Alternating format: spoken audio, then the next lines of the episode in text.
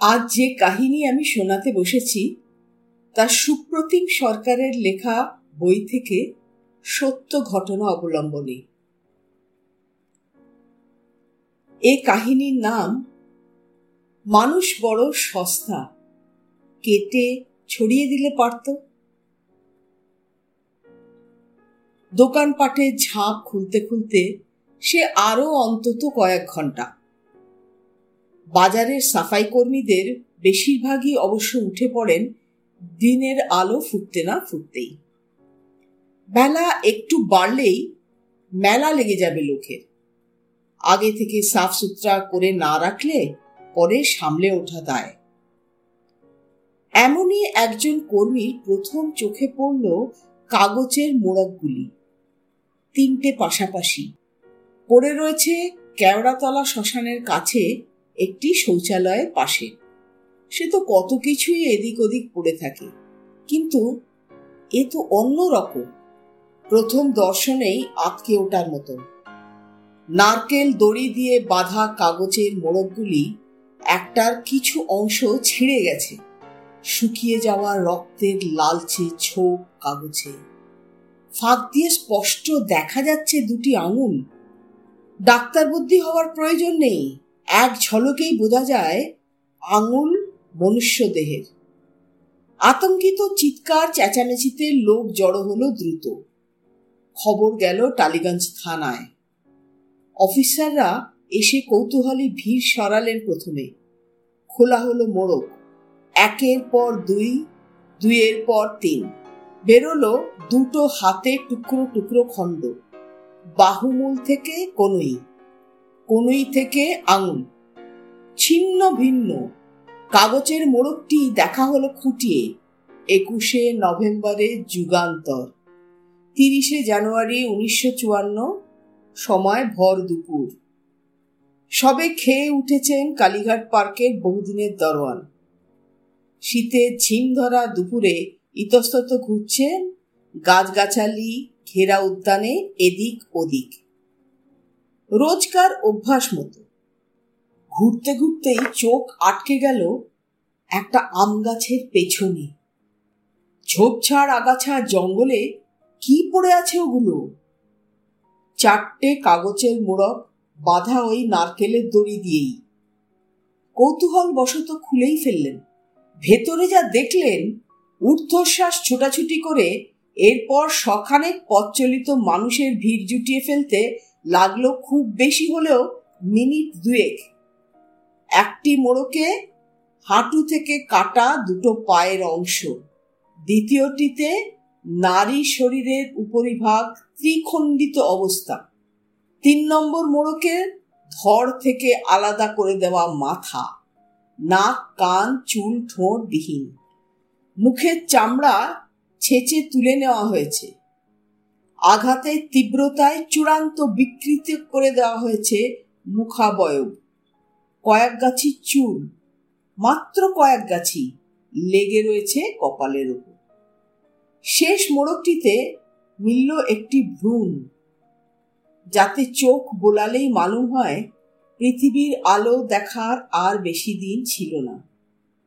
মৃতা সন্তান সম্ভাবনা ছিলেন। প্রসব মুহূর্তে এসেই গিয়েছিল প্রায়। ফের থানা পুলিশ খবর পেয়ে টালিগঞ্জ থানার অফিসাররা ছুটলেন ঊর্ধ্বশ্বাসে। সকালের উদ্ধার হওয়া দেখাংশ নিয়ে ধন্দ তখনও কাটেনি। লালবাজার থেকেও হোমসাইড বিভাগের গোয়েন্দারা ছুটল গাড়ি নিয়ে। গন্তব্য বলাই বাহুল্য কালীঘাট পার্ক। চারটি মোড়কই দেখা গেল যুগান্তরের। একুশে নভেম্বর উনিশশো তিপ্পান্ন, দশই জানুয়ারি উনিশশো চুয়ান্ন, পঁচিশে জানুয়ারি ও ছাব্বিশে জানুয়ারি উনিশশো চুয়ান্ন। পার্কে চিরুনি তল্লাশি করে পাওয়া গেল আরও একটি মোড়ক। রাখা ছিল একটি বালির বস্তার নিচে, যার ভেতর থেকে বেরোলো দুটো উড়ু টুকরো টুকরো করা অংশ। মোড়কের জন্য ব্যবহৃত কাগজ সেই যুগান্তরী। সাতাশে ফেব্রুয়ারি উনিশশো চুয়ান্ন মধ্যরাত অতিক্রান্ত। লালবাজারের গোয়েন্দা বিভাগের ইন্টারোগেশন রুম লাগাতার জেরায় ঢুকছেন মধ্য তিরিশের এক যুবক। জিজ্ঞাসাবাদ শুরু হয়েছে সন্ধে নাগাদ। চলছে বিরামহীন। অবলীলায় সব অভিযোগ অস্বীকার করেছেন শুরুর কয়েক ঘন্টায় এমনটাই হয় জটিল মামলায়, জানি আমরা অভিজ্ঞতায়।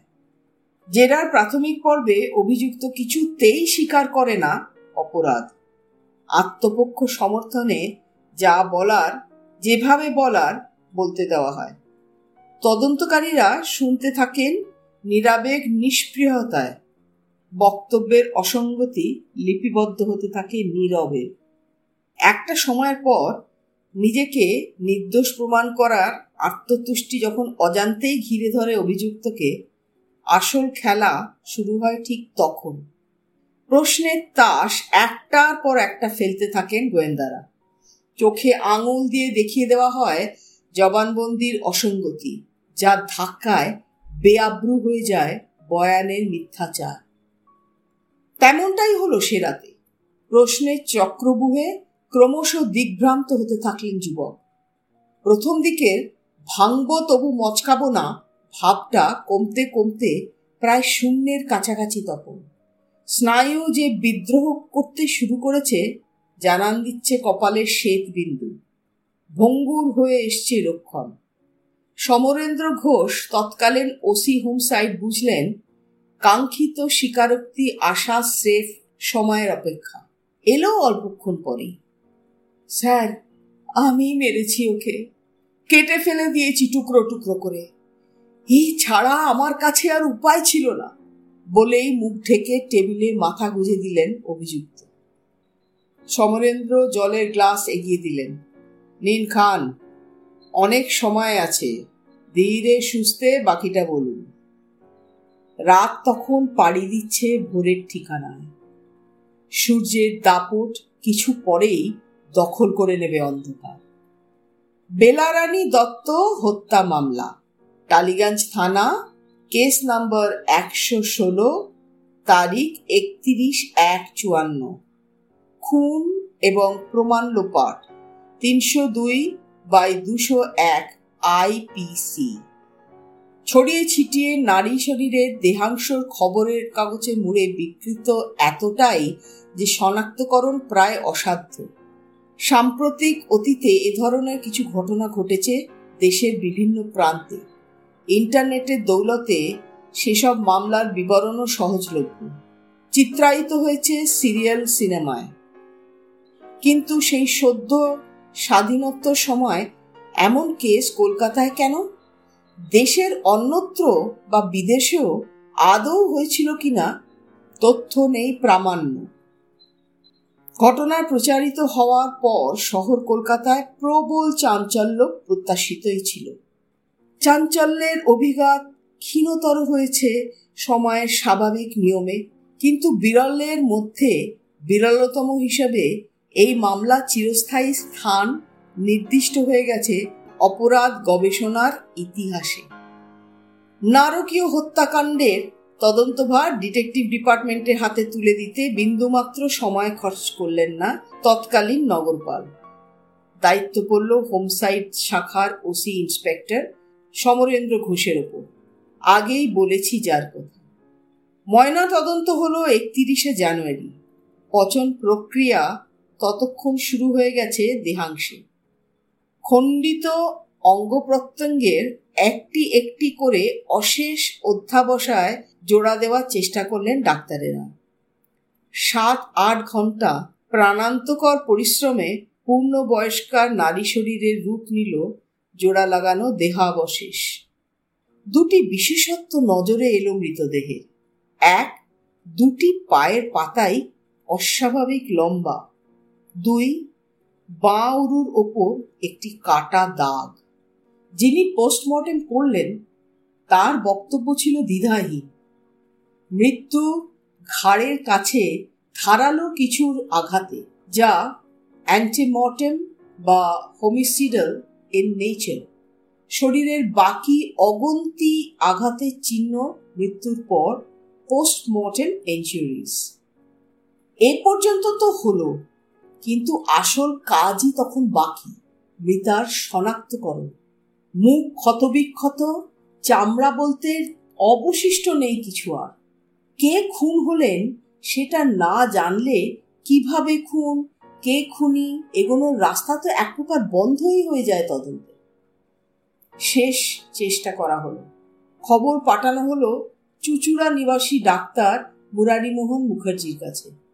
যিনি তখন কলকাতার কারনারি হাসপাতালে প্লাস্টিক সার্জারি বিভাগের প্রধান বিস্তর নামদাক ডাক্তার মুখার্জি এলেন, অক্লান্ত শ্রম ব্যয় করলেন, মুখের আদল কিছুটা এলো বটে।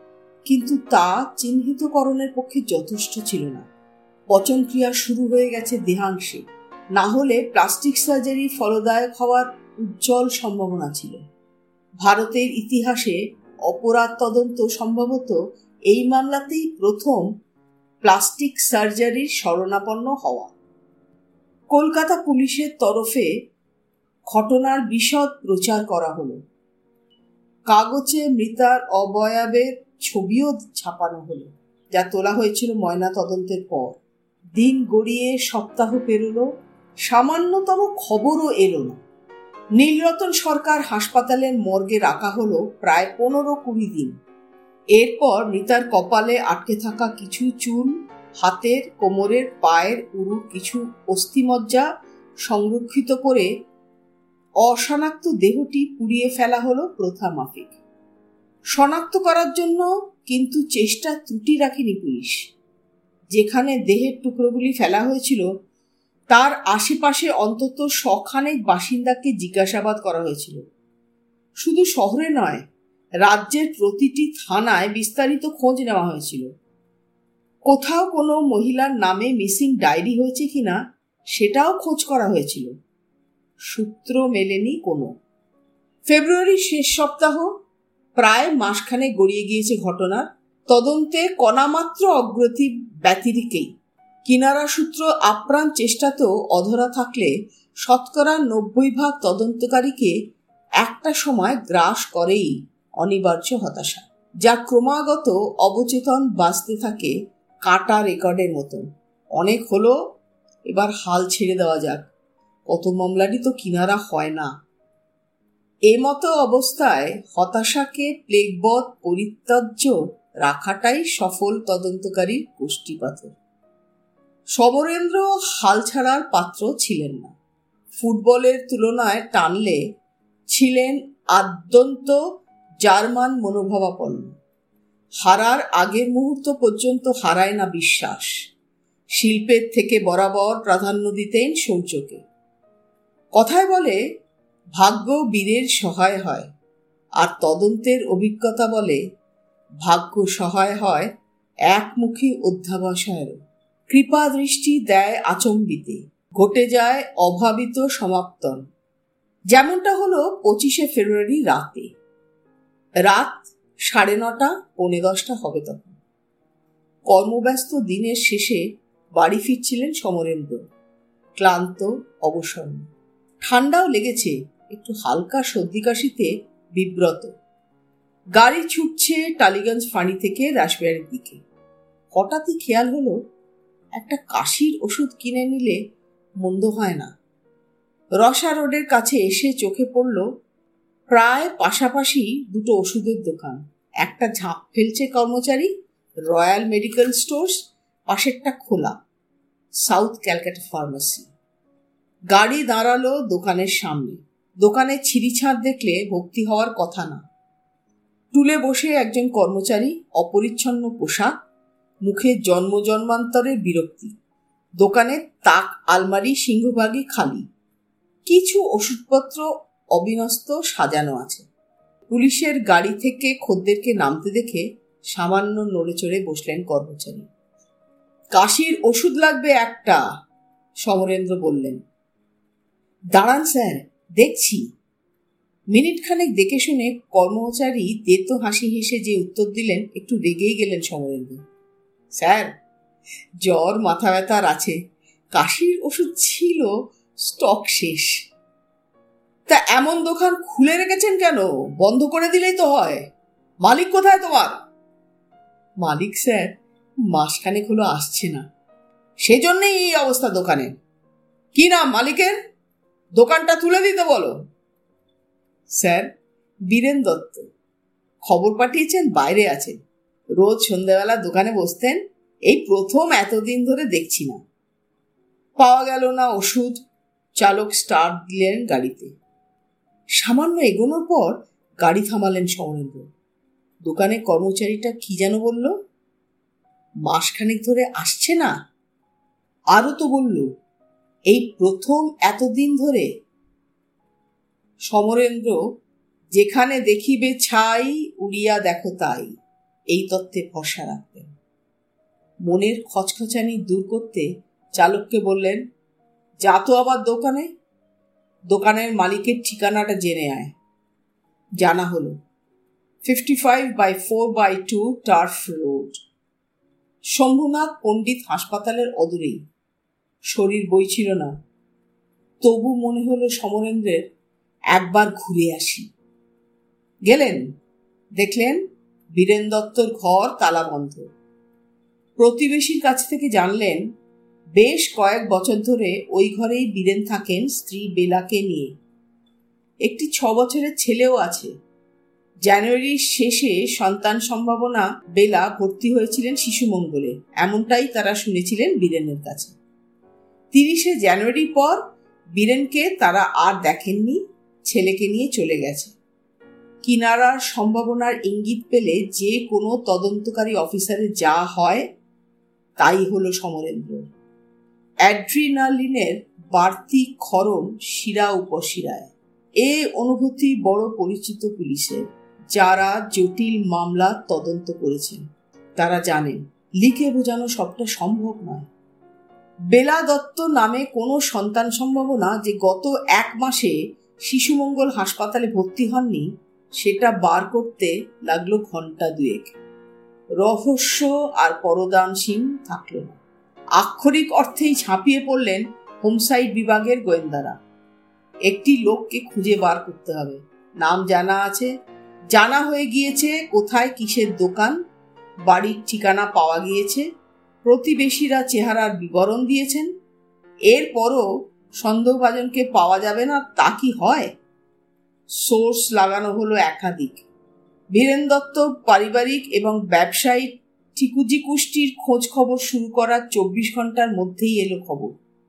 বীরেনের নাকি হরিশ মুখার্জি রোডেও একটা আস্তানা আছে, যাতায়াত নিয়মিত। নজরদারি চালু করা হলো। সাতাশে ফেব্রুয়ারি ভোরে একশো দুই এ হরিশ রোডের একটি বাড়ি থেকে চাদর মুড়ি দিয়ে এক ভদ্রলোককে বেরোতে দেখা গেল। কেদার বোস লেনের মুখে আটকালো সাদা পোশাকের পুলিশ। আপনি কি বীরেন দত্ত? হ্যাঁ কেন? বেলা দত্ত কি আপনার স্ত্রী? হ্যাঁ কিন্তু কেন বলুন তো? যা জানতে চাইছি উত্তর দেন। কোথায় উনি? লজ্জার কথা আর কি বলব? বাড়ি ছেলে চলে গেছে প্রেমিকের সঙ্গে। গাড়িতে উঠুন, আমরা লালবাজার থেকে আসছি, বাকি কথা ওখানেই হবে। খুনের গায়ে কাঁটা দেওয়া বিবরণ আসার আগেই একটু পূর্বকথন জরুরি।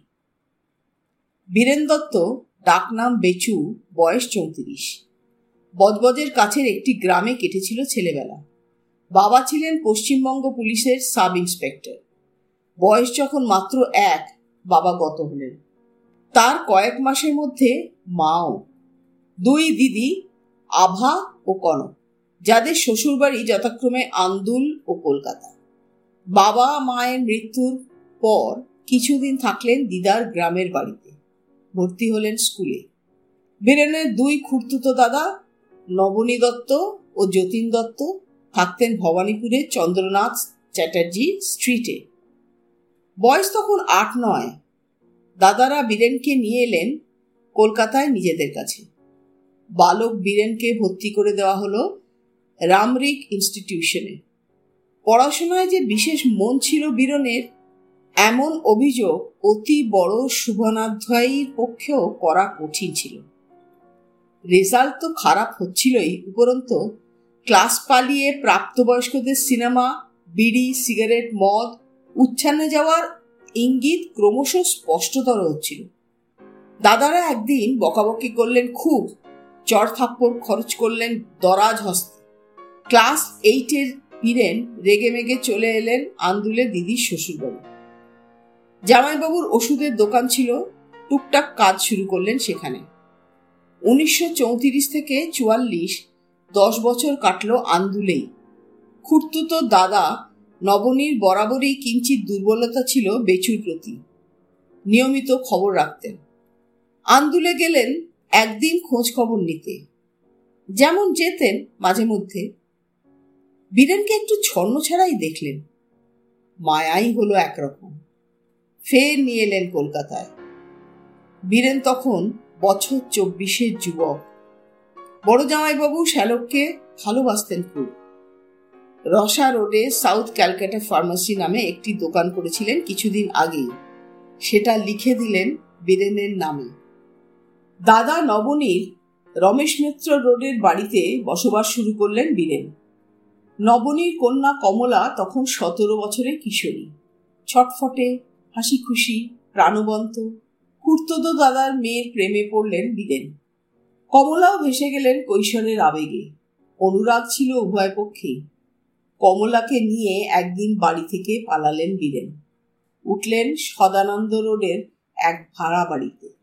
চেষ্টাও করলেন বার দুয়েক নবনীর বাড়িতে গিয়ে বোঝাতে, ফল হলো না। তুমুল বাদানুবাদ হলো। নবনীর পরিবার এই সম্পর্ক মানলেন না, কিছুতেই। মেয়েরও এই গৃহত্যাগে সম্বন্ধে আছে বুঝে নবনী সম্পর্ক ত্যাগ করলেন কমলার সঙ্গে। পুলিশে অভিযোগ করবেন ভেবেছিলেন প্রথমে। শেষমেশ অবশ্য বিরত থাকলেন সামাজিক মর্যাদাহানির আশঙ্কায়। সদানন্দ রোদের বাড়িতে সংসার পাঠলেন বীরেন। নতুন নামও নিলেন কমলার বেলারানী। আইন সিদ্ধ বিয়ের প্রথাগত রীতিনীতি অবশ্যই মানলেন না বীরেন। বেলা শত অনুরোধ সত্ত্বেও মানলেন না। সিথিতে নামকাবস্থা সিঁদুর ঠেকিয়ে নিরস্ত করলেন বেলাকে। স্বামী স্ত্রীর পরিচয়ে দিন কাটতে লাগল পুত্র সন্তানের জন্ম হলো বছর দুয়েকের মধ্যেই। নাম রাখা হলো বথীন্দ্রনাথ দত্ত। আদর করে ডাকতেন বোতন। সন্তানের জন্মের পরই বীরেন বেলা সদানন্দ রোডের বাড়ি থেকে উঠে এলেন fifty five by four by two turf রোডে। যত সময় যেতে লাগল, বীরেন ক্রমে বেলার প্রতি নিরুৎসাহ হয়ে পড়তে লাগল। আলাপ হল শ্রীকৃষ্ণ লেনের বাসিন্দা শ্রী সরোজকান্ত বসুর কন্যা মীরার সঙ্গে। আটচল্লিশের মাঝামাঝি রেজিস্ট্রি করে বিয়ে সেরে ফেললেন। বেলার অস্তিত্ব সম্পূর্ণ গোপন করেই।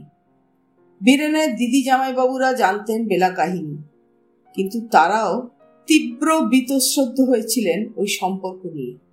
ভাবলেন বেলা তো এক অর্থে রক্ষিতাই মাত্র। বিয়ে হলে যদি সম্পর্কের ইতি পড়ে, ভালোই। এতে যে কারোরই ভালো হবে না, বেলারই হোক বা মীরারই হোক বা বীরেনেরই হোক, সেটাও বিলক্ষণ বুঝেই ভাবলেন। ওই যে স্নেহ বড় বিষম বস্তু। বিয়ের পর প্রথম দুবছর গোয়া বাগানে দিদির শ্বশুরবাড়িতে মীরাকে রাখলেন বীরেন। সেখানেই জন্ম হলো এক কন্যা সন্তানের, যে পৃথিবীর মায়া কাটালো ভূমিষ্ঠ হওয়ার দুদিন পরেই। মীরা সদ্যজাত কন্যার মৃত্যু শোকে আচ্ছন্ন ছিলেন কিছুদিন। শোকের প্রাবল্য কিছুটা কমলে বীরেনকে বললেন, বাড়ি খুঁজতে শুরু করো, আলাদা থাকব। বাস্তবে কি? কোন বিবাহিত মহিলাই বা চান ওভাবে থাকতে ননদের অনুগ্রহে? নাছরবান্দা মীরার জোরাজুরিতে একশো দুইয়ের হরিশ মুখার্জি রোডের একতলায় একটি ছোট ঘর ভাড়া নিলেন। উনিশশো তিপ্পান্নয় জন্ম নিল বীরেন মীরার শিশুপুত্র। আশ্চর্য কৌশলী রোজনামাজ ছিল বীরেনের। কতই বা দূরত্ব, টাফ রোড আর হরিশ মুখার্জি রোডে অথচ বছরের পর বছর মীরাকে জানতে দেননি বেলার কথা। আর বেলাকে মীরার। দুপুরের খাওয়া সারতেন টার্ফ রোডে। মীরাকে বলতেন কাজের ব্যস্ততায় মধ্যাহ্নবোধ সেরে নিতে হয় ওয়াইএমসি এর ক্যান্টিনে। রাতটা সপ্তাহের অধিকাংশ দিনই কাটাতেন হরিশ মুখার্জি রোডের ভাড়া বাড়িতে বেলাকে বুঝিয়েছিলেন দোকানের ওষুধপত্র কেনার কাজে শহরের বাইরে যাওয়ার প্রয়োজন পড়ে ঘন ঘন। বিবেক বর্জিত দুশ্চরিত্র ছিলেন এই বীরেন। কিন্তু সত্যের স্বার্থে স্বীকার্য গুণও ছিল কিছু। ছোট থেকেই পাড়ায় যাত্রা নাটকে অভিনয় করতেন এবং নেহাত মন্দ করতেন না সেই অভিনয়। নিউ থিয়েটার স্টুডিওয়ে যাতায়াত ছিল নিয়মিত। সেখানে আলাপ পরিচয়, প্রযোজক, পরিচালকদের সঙ্গে। একটা দুটো নয়, অভিনয় করেছিলেন দুটি ছবিতে। যার মধ্যে বাঙালির সর্বকালীন মহানায়কের কেরিয়ারের দ্বিতীয় মুক্তিপ্রাপ্ত ছবি কামনাও ছিল।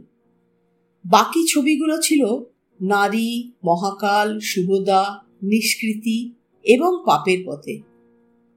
পাপের পথে আক্ষরিক অর্থই পা বাড়ানো অবশ্য ওই স্টুডিও পাড়া থেকেই। দুটে গেল কিছু ইয়ার দোস্ত, রেসের মাঠ, জুয়ার ঠেক, আর নিষিদ্ধ পল্লীর তহস্পর্শে দিশা হারালেন ফার্মাসির কাজকর্মে মন দিতেন না আর, কর্মচারীদের উপর ছেড়ে দিলেন পুরোটাই। ফল বাণিজ্য লক্ষ্মী বিরূপ হতে শুরু হলেন। শুরু হলো অর্থ সংকট এমনিতেই দুটো সংসার চালানো যথেষ্ট ব্যয় সাপেক্ষ ছিল। কষ্টে সৃষ্টে তবু চলছিল। কিন্তু বীরেন চোখে অন্ধকার দেখলেন, যখন জানলেন বেলা দ্বিতীয়বারের জন্য সন্তান সম্ভব। সমরেন্দ্র জিজ্ঞেস করেন, এরপর?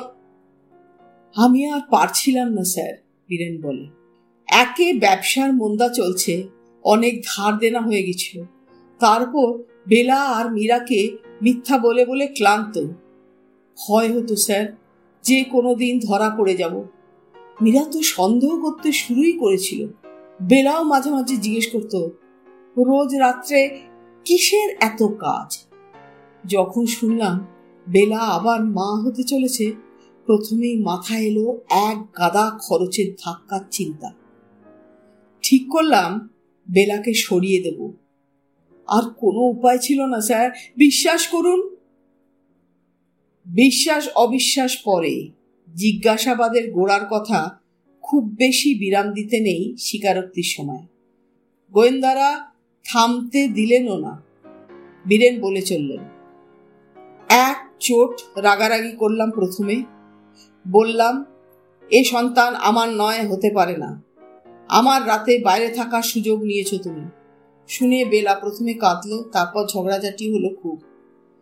খুনের পরিকল্পনার একমাত্র পথের কাঁটা ছিল পুত্র বোতল। বয়স তখন ছয়। কি করা যায়? মীরার কাছে আষাঢ়ে গপ্প ফাঁদলেন বীরেন। বললেন, এক ঘনিষ্ঠ বন্ধু আর তার স্ত্রী মারা গেছে পথ দুর্ঘটনায়। রেখে গেছেন বছর ছয়েকের ছেলেকে। যে এখন সর্ব অর্থেই অনাথ। মীরা রাজি থাকলে হরিশ মুখার্জি রোডের বাড়িতে রাখতে চান।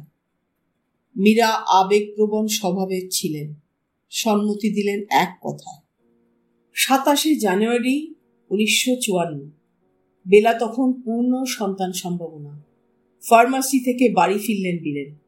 বোতন ঘুমোচ্ছে অকাতরে। বেলা রুটি আলু ভাজা সাজিয়ে দিলেন থালায়। বীরেন নিঃশব্দে খাওয়া শেষ করলেন। এবং করেই গালিগালাজ শুরু করলেন বেলাকে। আমি এক পয়সাও খরচ সেই বাচ্চার জন্য করব না যে আমার নয়। ধৈর্যের বাঁধ ভেঙে গেল বেলার, মেজাজ হারালেন। তোমার কীর্তিকলাপ জানতেও আর বাকি নেই কারও, বীরেন এই সুযোগের অপেক্ষাতেই ছিলেন। বেমক্কা মারধর শুরু করলেন। রান্নাঘরে রাখা দা দিয়ে বেলার ঘাড়ে কোপ বসালেন। বেশ কয়েকবার। অবিরাম রক্তক্ষরণ এবং মৃত্যু কিছুক্ষণের মধ্যেই। কাঠের আলমারিতে কাপড় চোপড় ছিল। সেসব বার করে আলমারিতেই ঢুকিয়ে দিলেন মৃতদেহ। ধুয়ে মুছে পরিষ্কার করলেন রক্তস্রোত। তার আগে বেলার শরীরে যা গয়নাগাটি ছিল সব খুলে নিলেন। ছজড়া সোনার চুড়ি, সোনার আংটি, কানের দুল, সব। এত কিছুর পরও ঘুমিয়ে পড়লেন নিশ্চিন্তে। টার্ফ রোডের বাড়িতে দোতলায় একাই থাকতেন বেনু নামে এক অবিবাহিত মহিলা, যার সঙ্গে বেলার ঘনিষ্ঠতা ছিল, যিনি অসম্ভব ভালোবাসতেন বোতনকে। বোতন দিনের অনেকটা সময় কাটাতো বেনু সঙ্গে। আঠাশ তারিখ ভোরে উঠেই পরের ধাপগুলো ছকে নিলেন বীরেন। কীরকম? ভোরে উঠেই বেনুদিকে ডাকলাম। বললাম গভীর রাতে বেলাকে ভর্তি করতে হয়েছে হাসপাতালে শিশু মঙ্গলে। ডেলিভারি হবে যে কোনো সময়। বোতনকে কদিন যদি বেনুদি নিজের কাছে রাখেন তো ভালো হয়।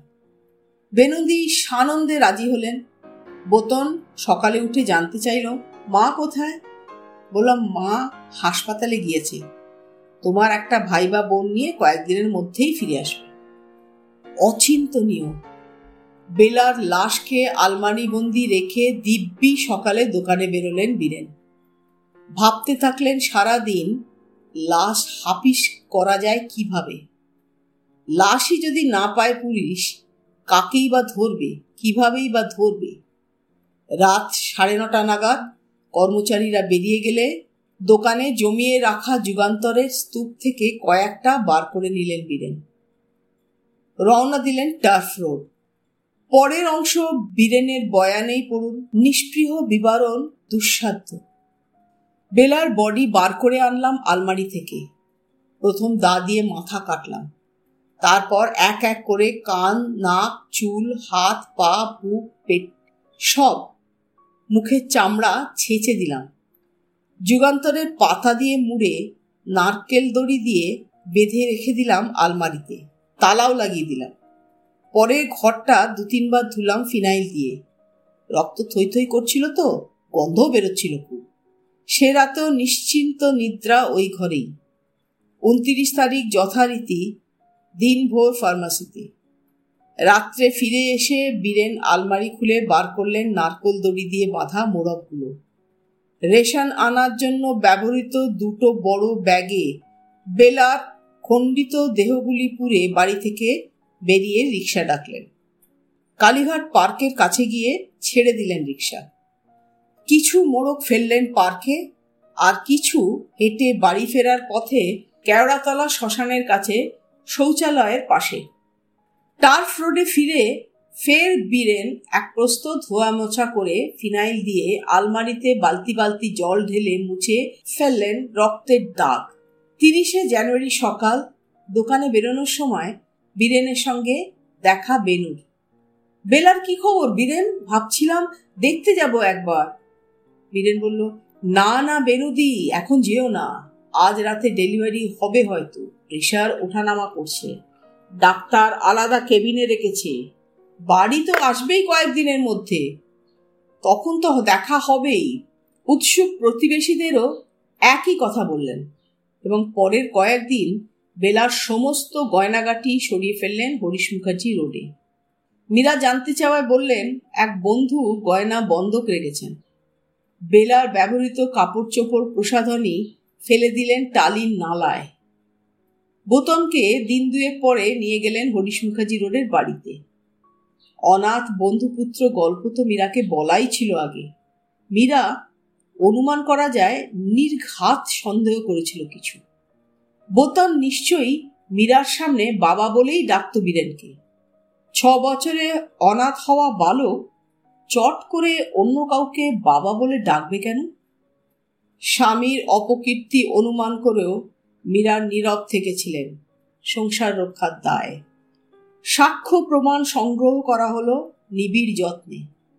পান থেকে চুন খসারও বিলাসিতা ছিল না তদন্তকারী অফিসারের কাছে।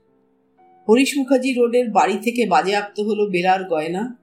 টার্ফ রোডের বাড়ির আলমারি থেকে উদ্ধার হলো দা ওয়েপন অফ অফেন্স যাতে লেগেছিল চুল। মেঝেতে জমাট বেঁধে থাকা রক্তের দাগ থেকে সংগ্রহিত হলো নমুনা স্যাম্পল ব্লাড উদ্ধার হলো ফিনাইলের বোতল, যাতেও আটকে ছিল চুল। রক্ত নমুনা যে মনুষ্যদেহেরই, প্রমাণ হলো ফরেন্সিক পরীক্ষায়। মৃত নারীর সংরক্ষিত চুল আর দত্তদের বাড়িতে দা আর ফিনাইলের বোতলে আটকে থাকা চুল যে একই ব্যক্তির, তাও নিশ্চিত হলো বৈজ্ঞানিক পরীক্ষায়। এটি অত্যন্ত গুরুত্বপূর্ণ প্রমাণ হিসেবে বিবেচিত হয়েছিল আদালতের বিচারে। মৃতা যে বেলারানী, প্রমাণের জন্য বেলার সন্তান সম্ভাবনা থাকার নথি একান্ত প্রয়োজন ছিল। সেটিও জোগাড় হলো। টার্ফ রোডের বাড়িতে তল্লাশি করার সময় পাওয়া গেল সোমনাথ পণ্ডিত হাসপাতালের আউটডোর টিকিট উনিশশো তিপ্পান্নের চব্বিশে নভেম্বর সে টিকিটে স্পষ্ট লেখা ছিল, স্ত্রী রোগ বিশারদের কাছে গিয়েছিলেন বেলা অন্তঃসত্ত্বা অবস্থায়। নিজের ফার্মাসিতে যুগান্তর পত্রিকা রাখতেন বীরেন বিক্রি করতেন না। পুরনো কাগজও জমিয়ে রাখা অভ্যাস ছিল। বাজেয়াপ্ত করা হলো সমস্ত কাগজ এবং ঠিক যেমনটা ভাবা হয়েছিল, সবই কালানুক্রমে কয়েকটা দিন বাদে পাওয়া গেল। সেই দিনগুলি যে যে দিনের কাগজ দিয়ে মোড়া হয়েছিল বেলারানীর দেহের টুকরো টুকরো অংশ, সেই কাগজগুলো গায়েব। পারিপার্শ্বিক প্রমাণ হিসেবে এর তাৎপর্য ছিল অপরিসীম। মাননীয় আদালত ও লিপিবদ্ধ রেখেছিলেন রায়ে। ময়নাতদন্ত সময় আবিষ্কৃত মৃতার পায়ের পাতায় অস্বাভাবিক দৈর্ঘ্যের কথা উল্লেখ করেছে আগে বীরেনের গ্রেফতারির পর খবর দেওয়া হলো বেলারানীর আত্মীয় পরিজনকে। যাদের সঙ্গে বীরেন বেলার বিশেষ সম্পর্ক ছিল না, পারস্পরিক তিক্ততার কারণে।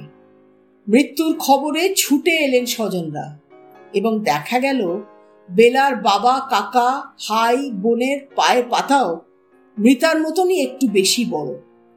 ডিটেকটিভ ডিপার্টমেন্টে তৎকালীন ডেপুটি কমিশনার, ডিসিডিডি, চিঠি লিখলেন কলকাতা বিশ্ববিদ্যালয়ের নৃতত্ত্ব বিভাগের প্রথিত যশা অধ্যাপক ডক্টর এস এস সরকারকে। মৃতার পায়ের পাতার ছবি এবং বাবার, কাকার পায়ের পাতার ছবি ট্রেসিং করে পাঠালেন। জানতে চাওয়া হলো অ্যান্থ্রোপোলজির তত্ত্ববিচারে কি এটা বলা সম্ভব যে এরা একই বংশোদ্ভূত কিনা? গভীর পর্যবেক্ষণের পর ডক্টর সরকার লিখিত মতামত পাঠালেন ইতিবাচক। হ্যাঁ একই বংশের। প্রমাণের বুনিয়াদ দৃঢ়তর হল। এত কাঠখড় পোড়ানোর প্রয়োজনই হতো না আজকের দিন হলে। ডিএনএ পরীক্ষার সুবিধা থাকলে। কিন্তু তখনকার দিনে কোথায় সে সুবিধা? অপরাধ তদন্তে ডিএনএ পরীক্ষার ব্যবহার তো শুরু হয়েছে মাত্র বছর দশেক আগে। উনিশশো ছিয়াশি সালের ইংল্যান্ডে লেইসেস্টারে দুটি খুন ও একটি ধর্ষণের মামলায়। বীরেনের কুকর্মের কফিনের শেষ পেরেকটি পোতা হল কমলা ওরফে বেলারানীর মায়ের সাক্ষী। স্মরণ করুন সংরক্ষিত ছিল মৃতার উরুর অংশবিশেষ। বাঁ উরুতে ছিল কাটা দাগ, যা এক ছলক দেখেই আকুল কান্নায় ভাসালেন কমলা ওরফে বেলারানীর গর্ভধারিণী। বললেন, আট বছর বয়সে পড়ে গিয়ে উরুতে গুরুতর চোট পেয়েছিল মেয়ে। এ দাগ সে দাগি। মা তো? সন্তানকে আর তার চেয়ে বেশি কে চিনবে? পেশ করা হলো, এতটুকু অতিশয়ক্ত না করেই লিখছি, সোনায় বাঁধানো চার্জশিট। যা খুনের মামলার তদন্তকারীদের কাছেও আজও শিক্ষণীয় গ্রাহ্য হয়। আলিপুর দায়রা আদালতে বিচার পর্বে অভিযুক্ত আইনজীবী তর্কের তুফান তুললেন। দাবি মৃতা আদৌ বেলারানী নয়। বেলা অজ্ঞাত পরিচয় প্রেমিকের সাথে পালিয়ে গেছেন। যে দাবি সর্বৈব মিথ্যা পর্যবসিত হল ছয় মাস ধরে চলা সওয়াল জবাবের চাপান্তরে। পারিপার্শ্বিক প্রমাণের নিশ্ছিদ্র বুনন এবং ফরেন্সিক পরীক্ষার তথ্যের চুলচেরা বিশ্লেষণের পর বীরেনকে ফাঁসির সাজা শোনালো আদালত। রায় পরিবর্তন হলো না হাইকোর্টেও ও সুপ্রিম কোর্টেও। প্রাণদণ্ড বহাল থাকল। উনিশশো ছাপ্পান্নর আঠাশে জানুয়ারির ভোরে আলিপুর সেন্ট্রাল জেলে ফাঁসি কার্ড দেখা দিল নারকীয় অপরাধের কর্মফল রূপে। কালো কাপড়ে ঢাকলো মুখ, গলায় আট হয়ে বসল দড়ি। পূর্ব নির্দিষ্ট সময়ে বীরেন দত্তর পায়ের তলা থেকে সরে গেল পাটাতল ক্রিমিনোলজি বা অপরাধ বিজ্ঞানের জনক বলা হয় ইটালির সমাজতাত্ত্বিক সিজার লম্ব্রোসোকে। যিনি বিজ্ঞানের এবং নৃতত্ত্বকে এক যোগসূত্রে বেঁধে তত্ত্বভিত্তিক বিশ্লেষণে অপরাধীর মনের গহনতম অন্দরে ঢোকার প্রয়াস শুরু করেছিলেন। মূলত সেই আধারেই ঊনবিংশ শতাব্দী থেকে এই বর্তমান সময় পর্যন্ত নিরন্তর জারি হয়েছে অপরাধ গবেষণা। নিত্য নতুন বিশ্লেষণে অজানা দিগন্তের সন্ধান মিলেছে প্রতিনিয়ত। বেলারানী হত্যা মামলার তত্ত্ব তল্লাশে কেস ডায়েরির হলুদ হয়ে আসা পাতা উল্টোতে বসে তবু মনে হয় কিছু ঘটনা থাকেই যা গবেষণালব্ধ তথ্যের আজ্ঞাবহ নয়, যা জ্ঞানগর্ভ ব্যাখ্যার অতীত। শুনলেন তো? ভাবুন, কোন তথ্যের ব্যাখ্যায় ধরা যায় বীরেন রচিত নিধন নাট্য? সে যুগে যা পাশবিকতায় কল্পনাতীত এবং নৃশংসতায় নজিরবিহীন।